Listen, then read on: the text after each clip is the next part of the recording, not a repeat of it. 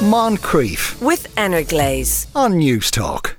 As you may know, there is a Christian music chart on iTunes, and this summer the artist who hit the number one spot was perhaps a little bit surprising. Flamy Grant is a drag queen and someone with a lot to say, as Flamy is a member of the Exvangelical movement. Flamy, good afternoon.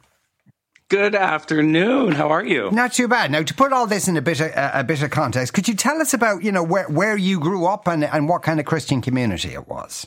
Absolutely. I grew up in uh, Western North Carolina, which is on the east coast of the United States, and I grew up in uh, the Appalachian Mountains in a really conservative fundamentalist group uh, that's kind of an evangelical subset called Plymouth Brethren. And uh, yeah, it's very patriarchal. It's very uh, tight knit and hard to get out of. Yes, and so you would be church every Sunday and and singing and all that kind of stuff. yes, and Wednesday and Tuesday night for Awana clubs, and just basically anytime the doors were open. Okay, so and would it be kind of was it integral to your wider community as well? Was uh, did everything revolve around the church? Absolutely. My whole life was our church growing up. Um, and the expectations there were very intense. Uh, you know, I was raised uh, to be a boy and then a man. And uh, growing up in a patriarchal system like that, I was expected to kind of take on the mantle of leadership while my sister and all the other uh, girls I was growing up with were expected to be silent and submissive. So it was it was all consuming and, Okay. and very much that way. Yeah, the thing about women being silent and submissive was that actually. You know, I, w- was it implicit in everything that happened, or was it kind of, you know, did did you hear that message explicitly from the pulpit? Oh, very explicitly from the pulpit. Women actually weren't allowed to speak during our services, and they had Huh. to cover they have to cover their hair with these little doilies um, because of a verse in Second Corinthians. So, yeah, very explicit. Okay, so when for you did you start to perhaps feel I don't fit in here somehow? Uh, at a super young age, I would say I knew uh, something was different about me by the time I was in second or third grade. I didn't have the language for understanding queerness until middle school or high school, but I knew early on that I was not fitting in with the folks around me. Now, and and when you did actually discover the language for queerness, where did you discover it from? Because I assume you weren't hearing Well- about it in your church community. No, honestly, it, it started uh, by being called the F word by other boys in my class. You know, so uh, yeah, it, it was it was in a derogatory way that I I probably learned what queerness was. and, and because you, I suppose, got it that way, and because of the community you were in, did you at first start to think that there was something wrong with you? Oh yeah, absolutely. And because um, especially as you get older, you do get more explicit messaging about how boys and girls are supposed to behave and act, and who we're supposed to love, and that sort of thing. And so it became really clear to me that. I was not going to meet those. I, I was I, in my current state. I wasn't going to uh, measure up to those standards. So I I enrolled in conversion therapy uh, secretly to try and change my orientation to try and become straight. I, I did a lot to try and be the quote unquote best Christian ever and fit into the world that I was born into. Yeah. Uh, because I was I, I was told that there was nothing good waiting for me on the other side of that. You know, I was told that I, I'd, I'd end up dead in a gutter. Yes. Now, and this was the, the conversion therapy was Exodus International. I think I remember seeing a documentary about that. Uh, Mm, they're, yeah. they're nowhere there now. How long did that go on for? I was in that program for five years. Wow. and yeah, I, it was you know group therapy, a national conference that they did, things like that, and uh, really, really damaging stuff. And and and as you as you mentioned, Exodus is no longer around. They've they've disbanded. The founders disavowed it and said this doesn't work. Um, so we need more conversion therapy banning. Yes. So, uh, well, I think it is actually banned in in, in a lot of countries. Uh, the the Mm-hmm. now, so like, was there a tipping point for you where you said, "Well, this isn't working," and maybe you realized there was another life for you elsewhere? Absolutely. I after those five years, the the reason I stayed in it for five years actually is because uh, one of the presenters at the national conference I went to said that you know it, it it varies from person to person, but in general, five years of this program will work for you, and you'll turn straight in five years. And I didn't, um, obviously, in five years, and so that was when I was like, I someone's lying. You know, either the Bible's wrong, or these people are wrong, or something is not correct because I have given my whole heart to this process and it has not worked. So that's what sent me on my journey to kind of reassess, reevaluate my faith, and um, figure out what my place in the world was. Mm, now, was that around that time you moved to San Diego? Uh, yes, I was. I was living in San Diego. I had moved here to start a church. And um, yeah, I was uh, kind of going through that process while I was on staff at this church I had helped start. Right. And, but when you reached the point when you said, well, actually, I'm gay and you know, there's nothing wrong with that at all. Uh, in fact, mm-hmm. it's something I should celebrate. Then, then I assume that c- completely changed your relationship with the church that had brought you up and told you there was something wrong with that.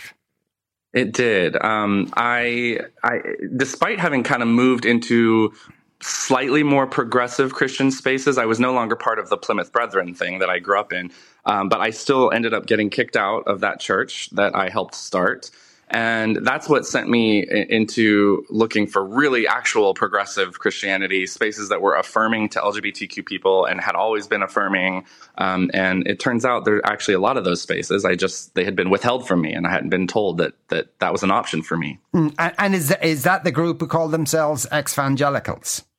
Yeah, you know, it, that's such a broad term, and I think it can mean different things to different people. But um, a lot of people, you know, have left evangelicalism and some fully just leave Christianity, fully leave the church. I did for a minute. I, I, I really wanted to just not be associated with Christianity at all. Um, but I also ended up kind of coming back and saying, you know what? Um, I think there's a place for someone to kind of stand in this especially when I started doing drag, I was like, we need representation in these spaces because there are still kids growing up in this system believing that they're unworthy, they're unloved, that who they are fundamentally is a sin. And we we need messaging that combats that. Mm. now and obviously as you kind of mentioned that music had always been there you know uh, when you were young and going to church uh, but when you started recording music as Flamy, tell us the story about how, at least in part, you were helped to the to the top of the iTunes chart this summer. Yeah, so um, a, a, gentleman by the name of Sean Feucht, who is a very conservative worship leader here in the States, um, and he, he's he's most famous for holding these very large um, unmasked rallies and worship services during the height of the pandemic. Mm. Um, so he he tweeted he he saw a picture of me with another. Uh, ex-Christian artist um, and tweeted that you know this is the end goal of this evangelical deconstruction movement. It's it's Christian artists working with drag queens, and the end times are here. And I, uh, you know, I'm a drag queen, so I like to be a little cheeky sometimes. And I replied back and said, "Oh, end goal, baby! No, no, no, we're just getting started." Um, so he came back to that and said, "Well, it's a good thing no one listens to you or cares what you do." So I decided to see if I could prove a little bit of a point and um, went to my, my followers on social media and said, Hey, I have music that qualifies as Christian music, that qualifies as worship music in my mind. Um, let's try to get my song Good Day to chart on the Christian music charts um, in response to this guy who says that no one cares about what we're doing out here. And um, I didn't expect it to quite go as gangbusters as it did. But the next morning I woke up and it was on the charts. And by the end of the day, it had hit number one. Yeah. And my album hit number one. And that's kind of how that happened. yes, that's album's Bible Belt Baby, which is a great name uh, uh, for an album, must be said. The, the, in terms of classifying the music, is it up to you to say to iTunes, this is Christian music? It is, yeah. As an independent artist now, we have the tools to classify our own music um, and, and what genre we want to be in. So that was a that was an interesting decision for me. I didn't, I wasn't always going to go that route, but um, at, like I said, at the end of the day, I feel like it's valuable to have representation in spaces where there has not previously been mm. uh, representation for queer folks, and especially as a drag queen, um, there's definitely not been a drag queen in that space. yeah, uh, no, but, but, would you say it is? I mean, if if pardon the pun, but if we think of Christian music as a broad church that it's it's Christian music if if you know there's an element of spirituality in it. I mean, uh, for for me, my I feel like when I pull back and look at my record as a whole, it's very much a Christian record, especially the type of Christian music I grew up with, which was very uh, still very much in the singer songwriter vein. Um, nowadays, a lot of Christian music is pretty much just what they call worship music. It's what we sing in churches on Sunday mornings. Um, but back when I was growing up, Christian music was not defined by a style. It, it, it, contained all kinds of music, and a lot of that was really thoughtful singer songwriter stuff that uh, you know asked hard questions and didn't have these pat answers. And I feel like that's what my album is. And I wrote so much of it uh, as a message back to the church about how they've impacted and harmed the queer queer folks growing up in their ranks. Mm. So to me, that qualifies as a Christian record. Yeah, has it? Because you still would you say you still have belief in in God?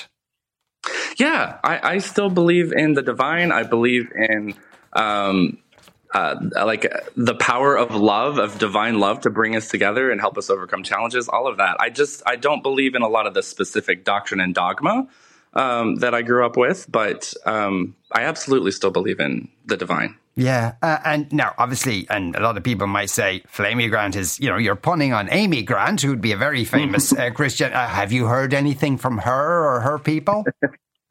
Uh, I, have been in touch with some of her people. I've not heard directly from Amy yet, but um, it does seem like they're very much aware of what's happening and uh, you know, quietly kind of maybe cheering me on from the sidelines. So I hope one day I get to, the chance to meet her and thank her for the incredible influence she had on my life. Yeah, because um, yeah. if you Google Amy Grant, you know, Google suggests questions. One of the questions is, when did Amy Grant come out? So perhaps you've already had an effect upon that. That's hilarious. Uh, she's she's definitely come out as an ally in recent yes. years. She's, she's okay. been vocal, so we're grateful for that. Flamy, thanks a million for uh, talking with us today. That was uh, Flamy Grant there. Moncrieff, weekdays at 2 p.m. With Glaze on Newstalk.